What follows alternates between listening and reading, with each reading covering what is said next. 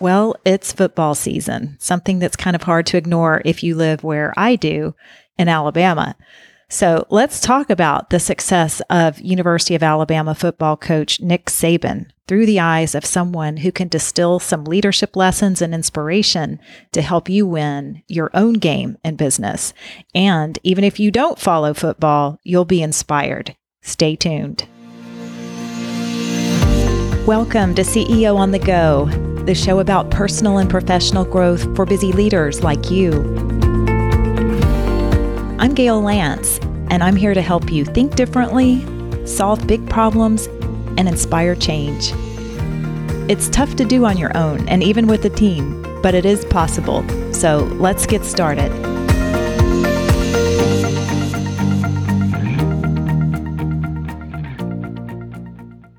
Welcome to this special episode. If this is your first time listening to CEO on the Go, a big welcome to you. I'm guessing this topic might attract some newcomers to the show, and that's a good thing. This podcast is designed for leaders who like to learn on the go. They want to grow themselves, their teams, and make a positive impact doing work that matters. I'm excited that this podcast is ranked in the top 5% of all podcasts globally. Episodes usually run anywhere from 15 to 30 minutes. Over the two years that I've been doing this podcast, I've covered a wide range of topics based on the consulting and coaching work I've done with my own clients who represent executives and organizations of all sizes across different industries. I'm constantly generating new ideas for each episode. But something important I learned recently at the podcast conference that I attended in Dallas is that the best ideas for episodes actually come from listeners. That's you. And that's the case with this episode. Special thanks to the listener in Dallas who recommended this leadership topic and connected me with my guest today, John Talty. John Talty is author of The Leadership Secrets of Nick Saban How Alabama's Coach Became the Greatest Ever John is the senior sports editor at SEC Insider for Alabama Media Group, the leading statewide news organization. He's also an award winning journalist who's covered college sports for nearly two decades.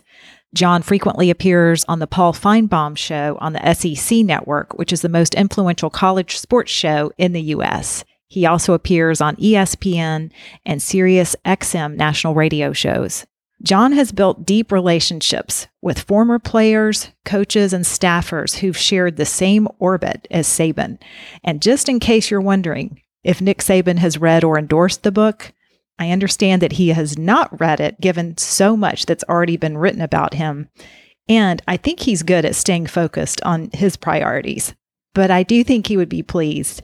And I think you will benefit by listening to the insights John shares, especially if you take action on some of the ideas that can help you lead your own team most successfully. Enjoy my conversation with John Talty.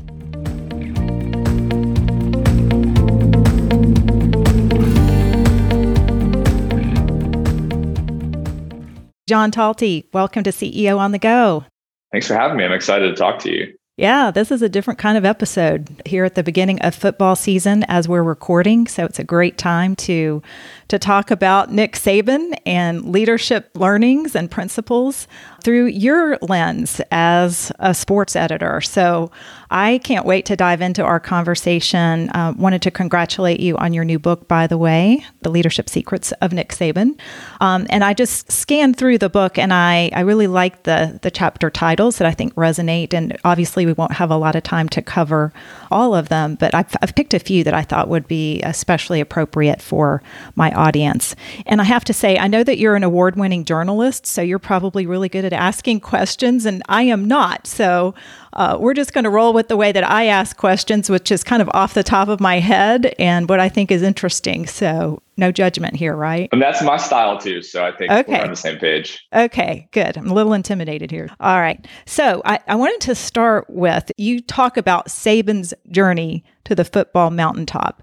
And I know that there's some of our listeners here who feel like they're on that trek. You know, they're climbing the mountain and then they slid back and trying again. And there's some listeners who may feel like they're on the top of their mountain, kind of top of their game, um, and they're they're trying to figure out how to stay there. So I'm sure we can cover a lot of lessons that will apply to both.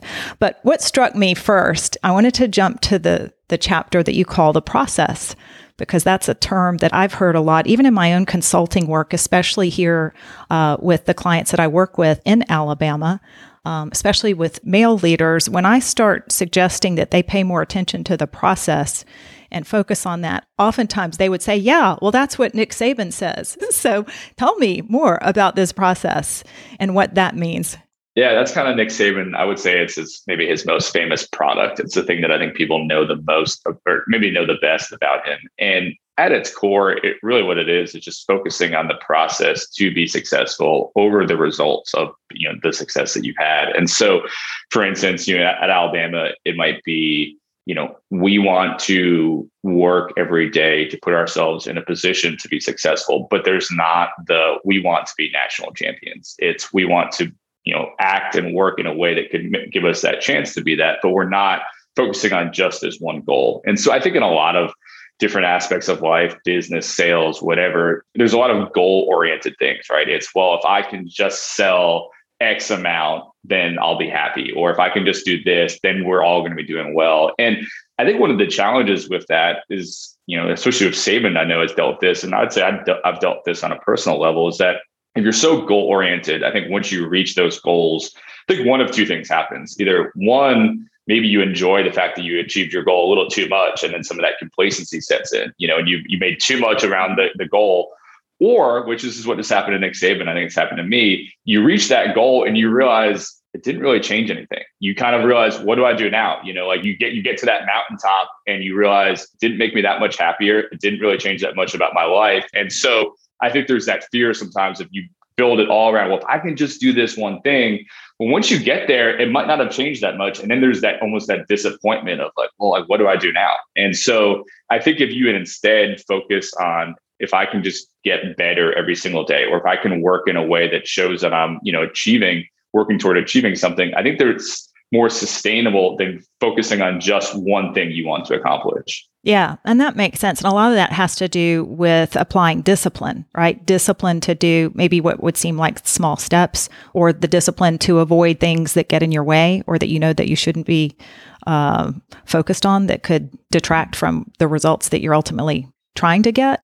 Yeah, and so Nick Saban talks a lot about you know basically there's two choices either the pain of discipline or the pain of disappointment. And so he says I'd always rather have the pain of discipline than the pain of disappointment. And so there's a lot of that. I mean, he talks about basically for him discipline. it's interesting as a parent, you know, you think about this too, where sometimes discipline you think about it as a punishment, right? And for him, discipline is all about basically making yourself do the things you don't want to do and then having similarly the discipline to not do the things that you want to do and so you know if it's i really want to go out tonight but i also have a lot of work to get done like having that discipline to not go out and do what you need to do and that's you know it's really challenging for a lot of people but when you kind of build some momentum around that i think you can accomplish a lot of you know great things yeah, awesome.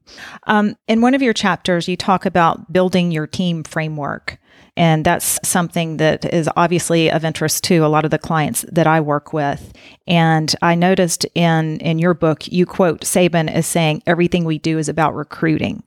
And that's hard for a lot of leaders. You know, they have so many moving pieces. And so I was just curious to know what the key is to focusing on recruitment. How do you make that a top priority? What's the secret there? Yeah, and I think so. For every you know leader, um, there's going to be different things that might be different priorities. But I think for for Nick Saban and the world that he lives in, he realizes no matter how smart I might be, if I don't have the right people in my organization, like we're not going to accomplish the things that I want to accomplish. In particular, that's a lot of you know coaches and players, right? Uh, but it, I think it applies to any walk of life. So I think that you know I think it's it's something that you have to I think you have to be intentional about it. And so one of the things that he does specifically for bringing in players into his organization, like he has a formula and it's based on his years of experience, but there's a specific formula that he uses where it's like, all right, for you know height we want this, for weight we want this, and so no one is brought into the organization with, uh, well, he seems pretty good. We'll find a way to fit him in somewhere. There's no like, no, this guy's being brought in to do this job, and this is how we see him doing this job. And so I think that's a mistake that a lot of people fall into, and I feel like in my career, sometimes the hires I've made, sometimes you think, ah, this person's talented. We'll find a way to fit him somewhere. And then sometimes it just doesn't work versus, okay, this person is very good at this two things, whatever. We're bringing in that person in to do exactly those two things. I think that person has a lot better chance of success rather than just we'll figure it out later. And so he's very intentional about the people he brings in. He's very intentional about the jobs that he hires them for. He's also very intentional about explaining to them in the front go of this is what we're bringing you in to do. And so he'll tell people, you know, we're hiring you, say from Auburn, right? Like we're hiring you to do to use your skills to do things in the way that we do them. Like i'm not hiring you to do the way you did it at that other organization. I'm hiring you to clearly you have talent and you're going to do things our way. And so he's uh, upfront from the very get-go about that. And so i think that uh, that limits the potential of issues down the line when you're straightforward from the very beginning of like this is the way we do things. This is what we want you to do. You're either on board or you're not. But like however you did it before, that's great, but like that's not how we do things here. And you need to get on board of how we do things. Yeah. And so it's not always looking for the person who has the highest rank, right? Like the top athletes. Right, exactly. Which you might think. Yeah, you can get caught up in that, you know, and I think you can get caught up in that. Again, I think it applies to anything. You know, there's I write about in the book is that like sometimes when we see greater demand around something, we automatically think it has more value, right? And so in college sports, it happens a lot where it's like, oh, these 10 schools really want this player, and that means he's better. But for them, I think he has the confidence in his formula and his abilities. Like,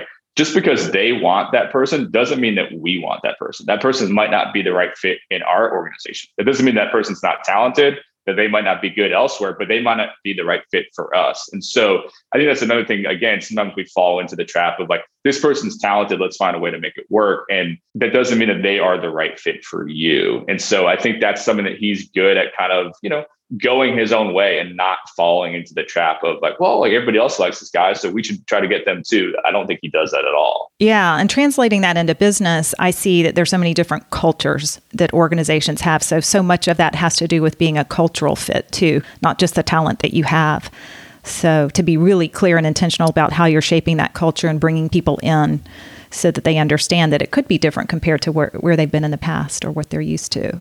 Yeah, I mean, the person who might be a good fit for Facebook might not be a good fit for Google. You know, like, and it's same with Silicon Valley. And you can think, oh, well, it's everybody's kind of the same thing. But as I mean, everybody does have their own culture, and I think that's something that, again, a it starts with you have to have a culture, right? You have to identify what your vision is before you can start finding the right people to fit it. But I think once you you realize that, that like again, like where I might be a good fit is different than where you would be a good fit, and that doesn't mean either one of us isn't talented. It just you just have to find the right fit that you know is the best kind of combination of organization and individual abilities. Yeah yeah. Good. Well i want to move on to another pain point that a lot of executives and leaders are experiencing and that's losing staff there's been a lot of high turnover, and it can be extremely stressful just when you think that you've got talent in place, um, especially with uh, you know going through the pandemic and people with the Great Resignation, and also younger generations kind of moving around a lot more quickly uh, than some people are used to. And you have a chapter called "Use Staff Turnover to Improve."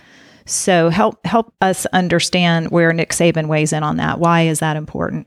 Well, so Alabama experiences staff turnover at an extreme level, I would say, even before the pandemic. And part of that is because, you know, we see this again, I think, in all walks of life. You know, it's a copycat league, right? And so people see Alabama having a lot of success. And so, you know, other rival organizations think, all right, I'm going to hire his top guy to compete, right? And that's happened to Nick Saban so much over the years. And there's so many guys who have been on his staff who have gone on to be head coaches at other places that now directly compete. And so I mean, it's there are times where you know it's not just one; it could be four or five of his top employees get poached in one off season, and because of the way college football works, there's extreme pressure to replace them almost immediately. And so, I think how he has handled that a few different ways. One, it's always he I think is very good at having kind of talent on the bench, and he's found different ways to hire people who can fit in maybe more support roles or more behind the scenes roles that when some of these high profile people leave, they've been in his organization for a year or two and he can kind of bump them up when the time comes. But that's important to a identify the people you think could do that down the line and b developing them along the way and he's been really smart about hiring people who have failed elsewhere, but maybe aren't failures, right? And so he's been he's kind of changed college football and that he's hired these guys who were failed head coaches elsewhere. And so he gets them at a discounted rate. I refer to them as distressed assets, but he gets them at a discounted rate. And he asks them basically just to do one thing and they can just focus on that and they get to be in his organization, be around him. And then when somebody leaves, he gets then turned to this person who a year or two earlier was running an organization and be like, hey, let's bump you up into this role. The other thing that I think he's very good at doing is preparing people in his organization for the inevitable turnover. And so when he is re- recruiting people into his organization, he'll tell them basically, like, we're going to have turnover. Like, we're going to be successful. We're going to lose a lot of people. Like, I'm going to be here and our process is going to be here. But, like, you know, your direct boss basically could be gone in a year and you need to know that going in. And so I think that helps the transition period where you don't see mass exodus of players and other people when one person leaves because they know going in like you know in football like offensive coordinators like his number two. Like i know he's probably going to be gone in a year or two. And so i know that going in. And so when it happens i'm ready for it and i trust that he's going to hire a quality person to replace that person. Yeah. What i like about what you just said and wanted to emphasize is the importance of seeing it as inevitable. Like just turnover happens and to not see it as a failure of a leader you know, I think sometimes it's easy for a manager or a leader to, to think, I've done something, this is a reflection on me. Um, or I don't even want to be in this role anymore when I see people leaving, you know. So um, to see it as a positive, you know, that really because I noticed in your book you you uh, stress the importance of seeing it as an opportunity for innovation, improvement, you know, to do things in an even better way. So to not view turnover as something that's necessarily negative, but could actually be um, an opportunity to strengthen. Absolutely. And because I think it's also a beacon to other people when they see, wow, like people go to Alabama and they are there a year or two and then they're getting a big job right after. I mean, he uses that almost as a recruiting point to attract people of, you know, hey, if you come here and you give me two good years, like you're gonna be able to go wherever you want. And then it kind of keeps going from there. And so, like you said, I think sometimes we get upset when people leave, but I think for him, it's like, hey, I'm going to use that to get probably somebody even better down the line. And like you said, it's an opportunity to evaluate where you are. And so if you have somebody for a decade, that's great. I think we all love continuity, but sometimes you can get caught into like, well, this is how we do things. First, if you're bringing in new blood from time to time, you, can ask them to like take a look at our organization. What are we not doing right? Where where are we kind of missing? And he's done that really well over the course of his career, bringing these different people in outside of his comfort zone to push the organization to greater heights. Mm-hmm. That's great. All right, let's focus on how outside factors can impact your goals and how effective he is at not allowing those outside factors to influence what he's doing or his team. Yeah, it's funny. Somebody kind of compared him to me as almost like a thoroughbred with like blinders on. You know, he is very good at being able to focus on what he needs to focus on in that moment and not worrying about these other things. Do you know what the secret is to that? People want to know. I mean, I think some of it I think is honestly innate. You know, I think some of us have an ability to be more focused than others, but I think it's about again, I think a lot of what any kind of the, some of the secrets here are just a lot of it's about being intentional and about how you manage your time and what you choose to do and not do. I think that's an important thing, but it's also about maintaining that mental focus. And so when he's in a meeting, he's not thinking about, oh man, like what am I having for dinner tonight? Right. Like he is locked in. I need to accomplish this in this time frame, and then I'll move on to the next thing. And he does that over and over again. And it's you know it's going to be unique. Every person, the pressures that they face are you know different. But so think about it this way. It's it's wild to think about. I mean, as a sports journalist, I'm just used to it. But after every big win or loss, Nick Saban has to face the media and answer questions about why it worked or didn't work. And he does that you know, after 15 or so, like imagine if a leader yeah, had a little pressure after, there. Yeah, a little Yeah, you yeah. know, not only did you just lose and that you're probably upset about it, but you now have to immediately face questions, questioning why you did what you did. And so there's a lot of pressure from outside forces that he's handling. And there's a lot of pressure. He talks about it, he calls it rat poison. But there was a lot of one of the biggest things he has to fight back against. And he was actually just talking about it the other day. It's funny, is that at Alabama, and they're expected to be the top team every single year, right? And so people just expect them to win a national championship every single year. And that comes with an incredible amount of pressure. It's a lot of pressure on Nick Saban individually, but it's also a lot of pressure on the organization, everyone within it, because not only you don't win or you're a failure, but also you can start buying into that. If everybody's telling you you're the greatest and you're going to win, you can start thinking, yeah, we are the greatest. We are going to win. And that's when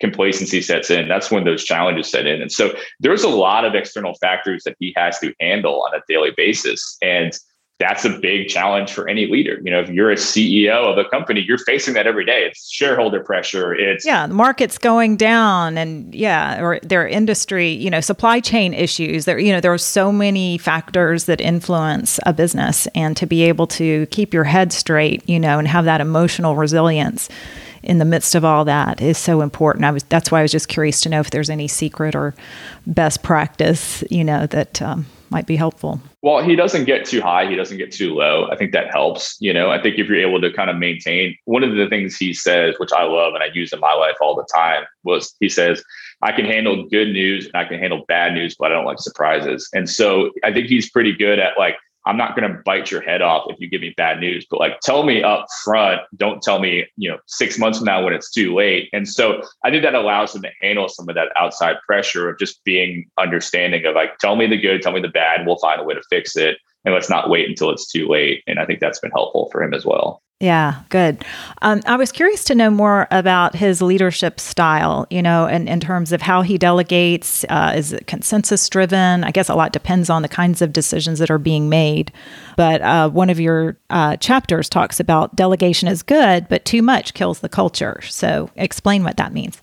I think it's probably one of the biggest challenges any leader faces. You know, like what do I need to do myself versus what do I delegate? And I think some of that is you know having to determine what are the key priorities for your organization what is critical for you to be involved in and what can you trust someone else to do and so we talked about recruiting earlier like Nick Saban has determined recruiting is the number one most critical thing in his operation. And so he is going to be pretty involved on a hands on level in terms of finding the right people, being involved in the interviews, being involved in the recruitment process. Like he's determined all that is critical to the organization's success.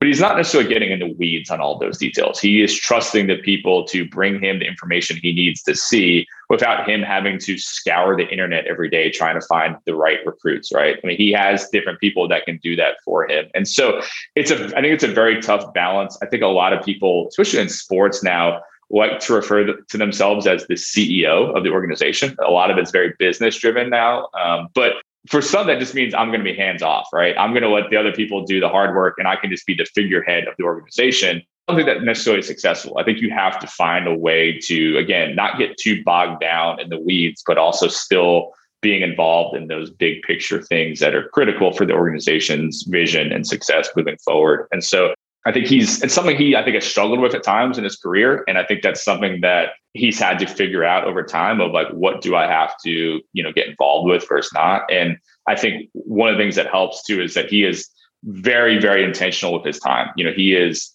I mean, I would say down to the second and on many days, he is has it planned out. I'm doing this at 701, I'm doing this at 708, you know, and so that I think helps him try to maximize his time as best as possible to do the things he has to do. Yeah, something that you shared about you know be, being so focused and and delegating and knowing when to do that. Um, I think that varies so much depending on the size of the organization and where the leader is on their own growth journey you know this the listeners of this podcast and the clients that I serve represent very large global brands as well as small businesses and entrepreneurial type businesses. And so it's interesting to see for example a small business owner trying to grow but the owner's having trouble letting go of so much that they're used to doing and then becoming a little more hands off and trusting that they've got the right talent in place that allows them to step into a different level of leadership, you know, kind of playing a new game, a different kind of game at a different level. So No, absolutely. And I think it's I think it's one of the hardest things that any of us deal with in that you like this is what got me here, right? And so for Nick Saban, for instance, he is a in college football, he's like a defensive minded person. That's his specialty. And so I see this in sports all the time. It's like, well, like I, I'm known for this, whatever that thing is. And like, that's the thing that's hardest for me to give up because this is like why people wanted me in the first place. Right. And so I think as you uh, kind of, as you move up the totem pole and you get a bigger brand or you build your business, like that's maybe the hardest thing, whatever that is for you. It could be, I'm the marketing genius and this is how I became a CEO, or, you know, I'm really good at organizational stuff. Like, I think that's always the hardest thing. And sometimes it's just like, well, maybe I can only do 50% of what I used to, but that still gives me something that makes me happy, you know, whatever it might be. Yeah, yeah, and sometimes you have people that are stepping into their CEO role from other other areas, marketing, finance, operations. So it's it's kind of learning learning a new way of leading in a different identity. Um, so, gosh, we're you're covering so much in such a short time, which is great because that's what the podcast is about. But um, since we're kind of nearing the end of our time, I was just curious to know if there are any surprising lessons or something that you've seen that uh, was a little unexpected, or maybe a, you know a standout insight, any of that to to kind of help wrap up some of what we're talking about today.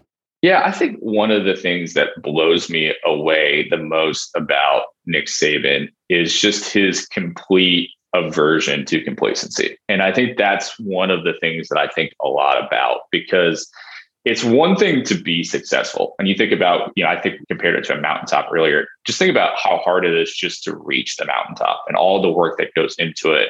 But I think what he believes, and I believe this too, is that once you get to the mountaintop, like it's even harder to stay there because all these other companies or people are trying to get up that same mountaintop and they're going to be pushing themselves even harder to try to knock you off of it. And so his ability to, I think, just turn the page on success. In some ways, you could say it might not be super healthy. I don't, I don't know. That's for other people to determine. But the way that he can think and move on to the next thing, I mean, he's thinking, there's plenty of stories in the book about it where, like, after they win a national championship, like he's already thinking the next day the challenges that that national championship is going to cause and the areas that he is going to have to address immediately. And you just think about all the other people who would just still be celebrating, probably still be, you know, they might be living off it for a year. And the next day he's calling meetings thinking about, okay, like because of what just happened last night, we're now going to have to deal with this problem in our culture and we're going to have to figure out how to deal with it right away. Otherwise, it's going to set in and be a problem for us. And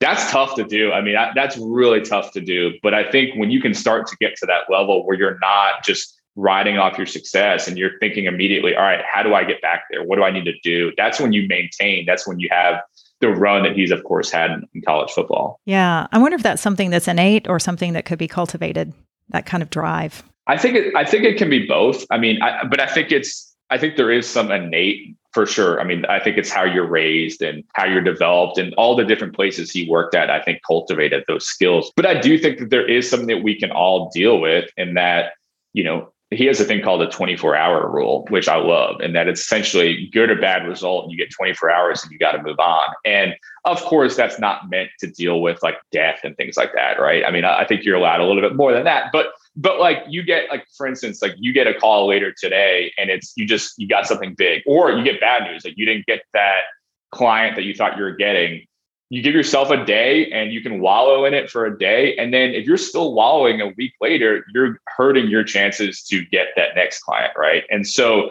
that to me, I think is something that anybody could enact in their daily life of like, okay, had this great result. I'm going to give myself 24 hours to celebrate. I'm going to go out for a nice dinner. We're going to have a good time. And then it's like next day, like it's time to get back to work. And I think anybody can do that if they put their mind to it.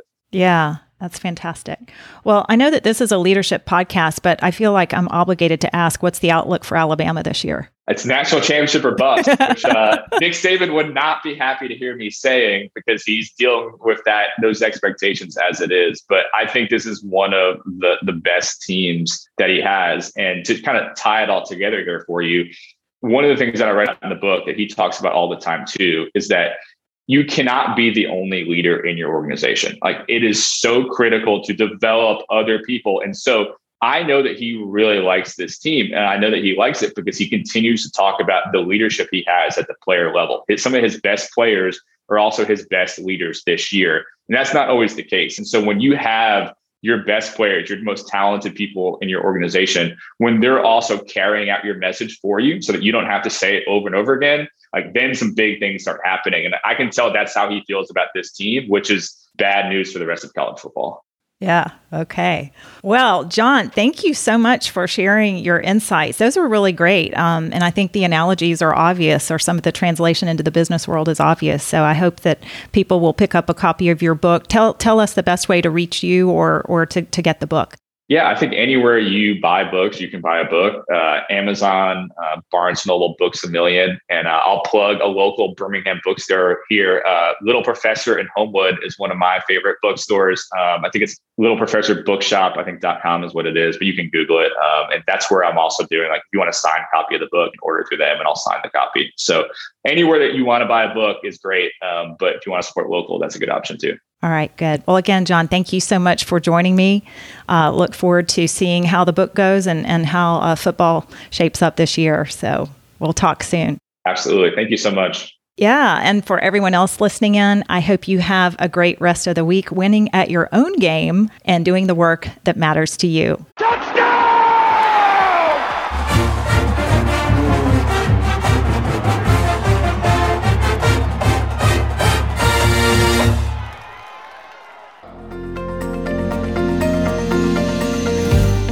Thanks for tuning in. And as always, be sure to share this episode with someone else who might benefit or leave a review. You can join my email list by going to workmatters.com so you don't miss an episode. And there you can learn more about ways we serve mission driven leaders like you. If there's a challenge you want to discuss, I'd love to hear from you. In the meantime, keep growing as a leader, inspiring change, and doing the work that matters to you.